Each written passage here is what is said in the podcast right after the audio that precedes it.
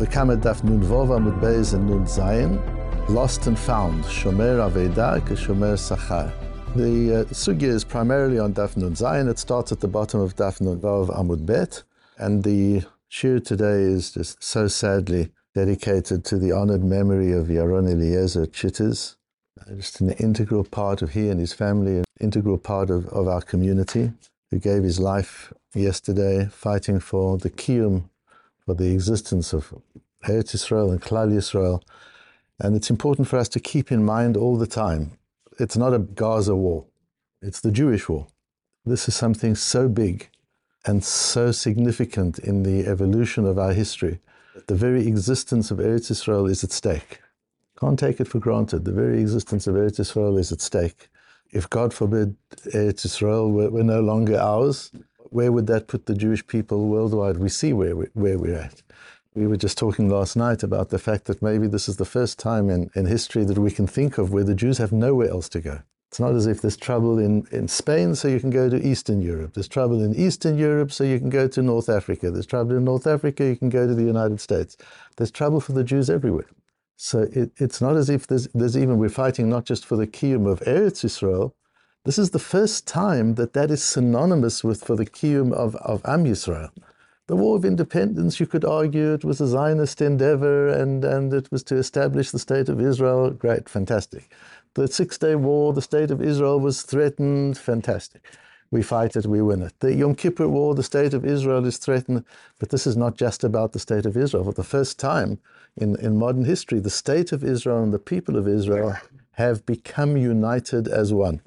They, they aren't two, two different identities anymore and we're fighting for the very existence of that. So, uh, as we we suffer the pain of the of the tragic loss of these unbelievably wonderful young men every single day, we wake up to uh, another few people that that we've lost, and how deeply painful that is. Just never to to forget in our conversations, because it's so easy for conversation to start drifting. Just in our thinking and in our conversation to remain focused on what's the, what this is really all about. What is, what is happening? What are they giving their lives for? And how indebted to, to them are we for protecting not only us, but our future, our nation's future, our children's future? Uh, how important this is every minute that they're risking their lives for our protection. There is a difference when one does something as a volunteer and one does something as a professional. When, when you volunteer for some, we, we see it even in Chazal, Gadol HaMetzuveh So even Hashem regards somebody who is obligated to do something as greater than he who volunteers to do the same thing. In, in Western society, we tend to think of the volunteer as the highest thing. Oh, he volunteered, he didn't have to do it, he volunteered. But we'll see in Torah that's not really so. You do something as a professional, you take on a different level of responsibility. As a volunteer, you can always say, I'm volunteering, I'm doing the best I can, that should be enough.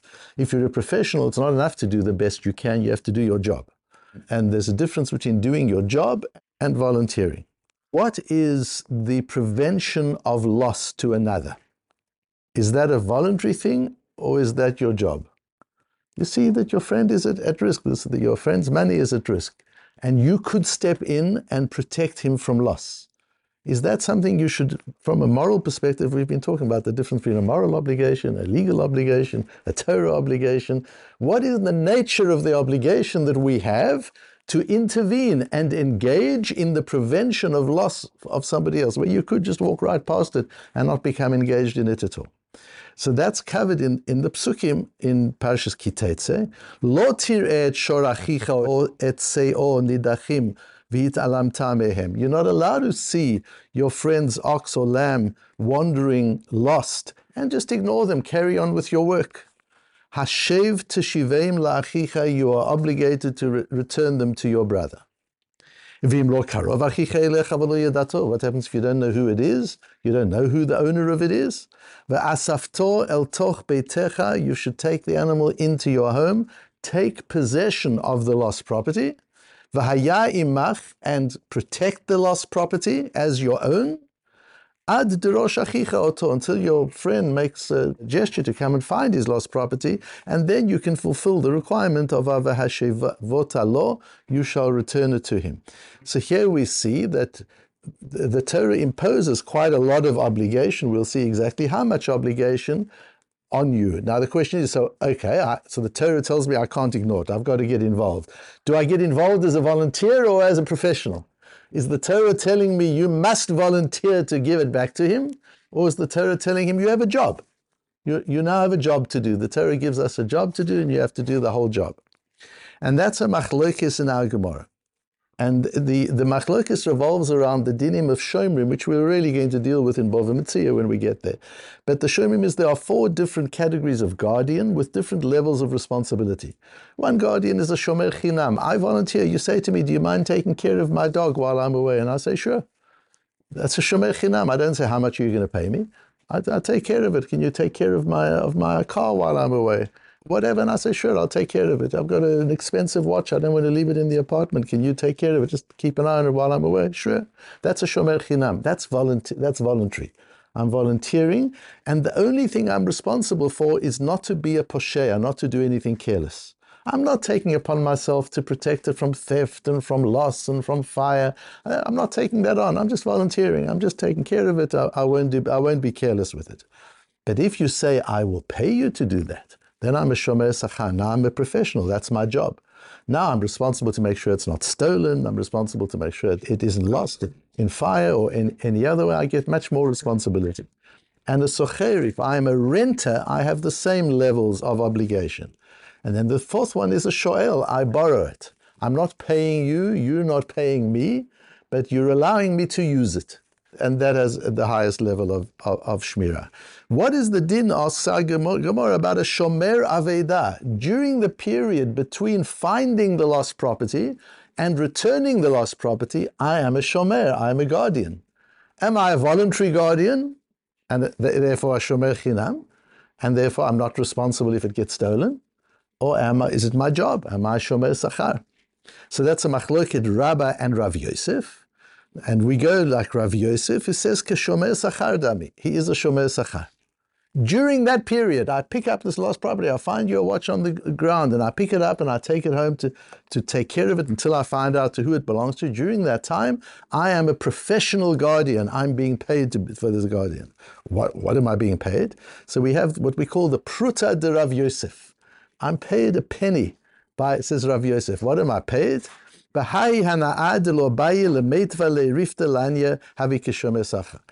I'm busy with, with your watch or, or your sheep or your lamb or your dog, I'm feeding it, I'm taking it care, care of it. During that time, I'm fulfilling a mitzvah, and therefore if a poor person comes and asks me for money, while I'm busy with it, I'm free. I don't have to pay the poor person, so I save money. And, and that's my that's my payment as a shomer sachar.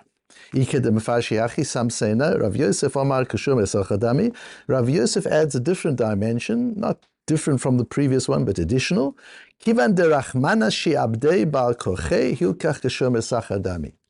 Since the Torah compels him to take on the job, it's a job, it's not voluntary.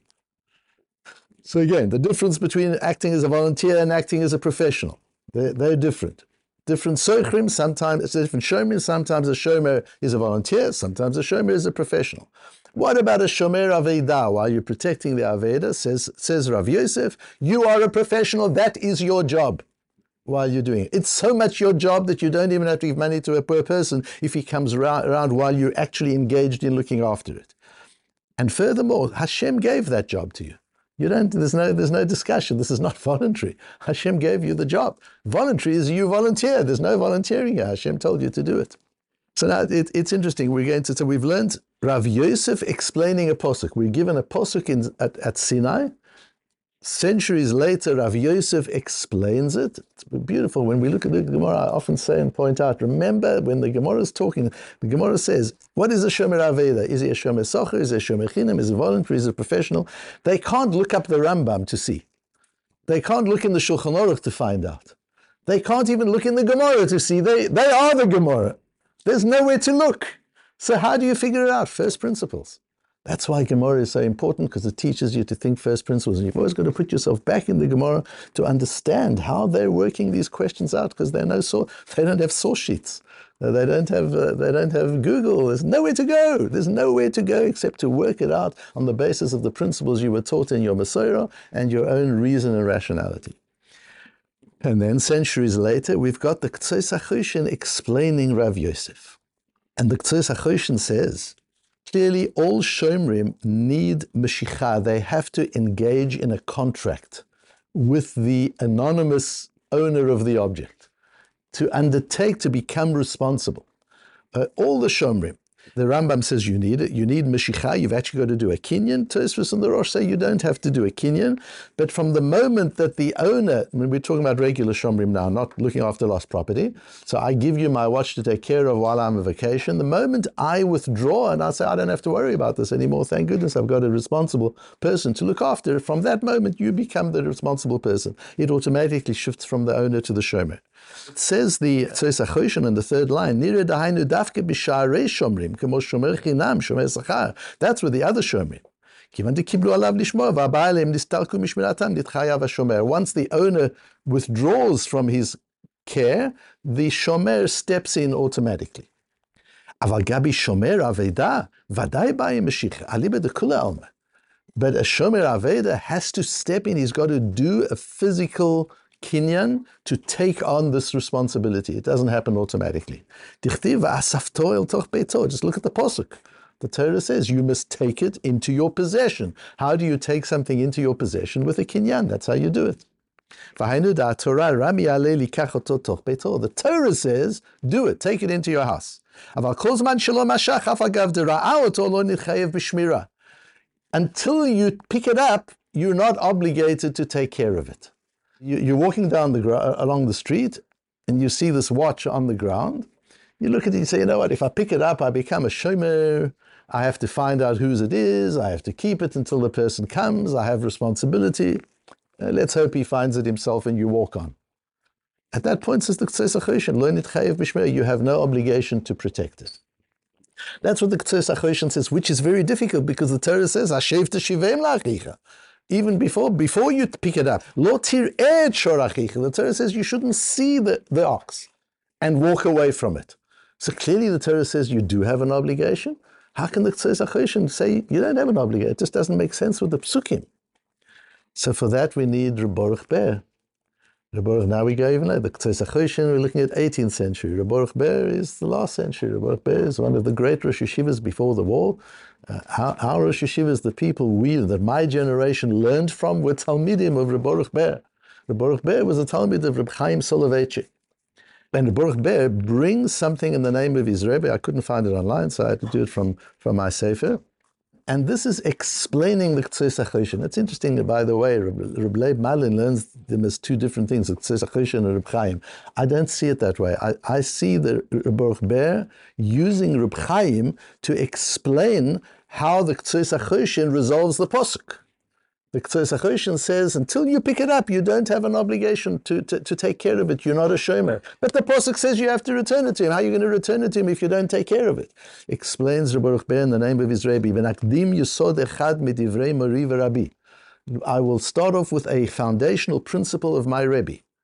שמשראה את האבידה הביא החיוב רק לראות שישוב אבידת חברו, שלא יהא נאבד ממון when you see the lost item, you see the watch on the ground, at that point you have an obligation to make sure that its owner doesn't lose it. That's what you're obligated to do. But once you lift it up, as chal alav dine mamonot, then you have a whole section of choshen mishpat applies to you. Now you have various laws of mandatory obligations to your friend. So first you have a moral obligation, which the Torah obligates you to do. You are accountable to God. You're not accountable to the other person. You're accountable to Hashem. To make sure that this money is not lost, that the other person doesn't lose his money, you're obligated from Hashem. Once you've picked it up, you're now obligated to Him. Now you have, you have mandatory responsibility that results from the kinyan. For the moral responsibility, you don't need a kinyan. For the mandatory responsibility, you do need a kinyan. Biur adava, what that means is, והחפץ נכנס ברשותו וחל עליו סדר ההשבה שהיה עמך עד ראש אחיך אותו, ועל ידי זה נעשה שומר עליו.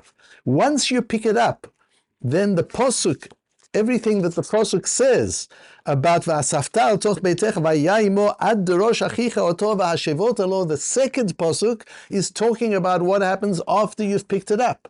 The first posuk is talking about what happens before you pick it up.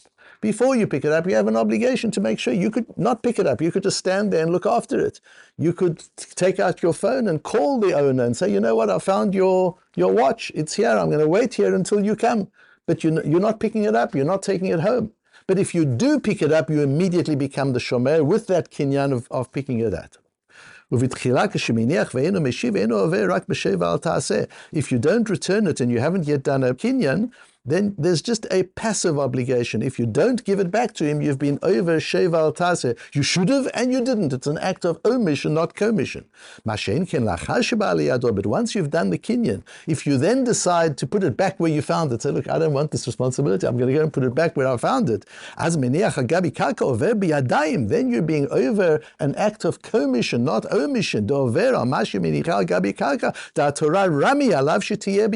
Torah says you must keep it. And you've put it back on the ground, so you've actually withdrawn from the obligation of the Torah and you've done it biyadayim. Elsewhere we'll, we'll treat it in greater depth. So what do we see as we look at these psukim? What did we start off answering? Asking, there are things you have to do, things you may do as a, a volunteer, and there are things that are your job to do. If you're a shomer, if you're a shomer chinam, you volunteer to be a shomer chinam. If you are a shomer sachar, it is your obligation. You are being paid to, to look after my item, and therefore it's a professional relationship. You have, it's your job. You have to do it, and, and your responsibilities go very far. What about a shomer aveda? Do you have the responsibility? Somebody who's just found lost property and is keeping it until the owner claims it.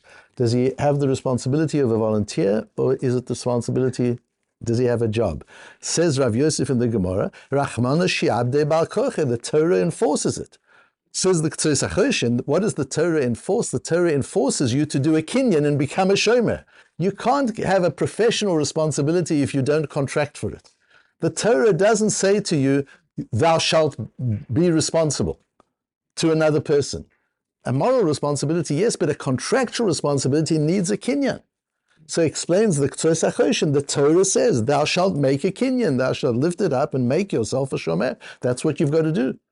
What about until you pick it up? So from the Ktsos HaChoshen, it sounds as if there's no obligation at all, but the Pasuk says there is. Explains Reb Chaim, no? until you pick it up, there's an obligation to make sure it gets back to your, to your brother. Once you pick it up, you have an obligation to invest effort and energy as a professional guarantor, as a professional guardian of the object. You have to take care of it absolutely and properly. And so we see from here, firstly, the differences between the things we do as volunteers and the things we do as, as, as a job. And the other thing is we see uh, where we started off.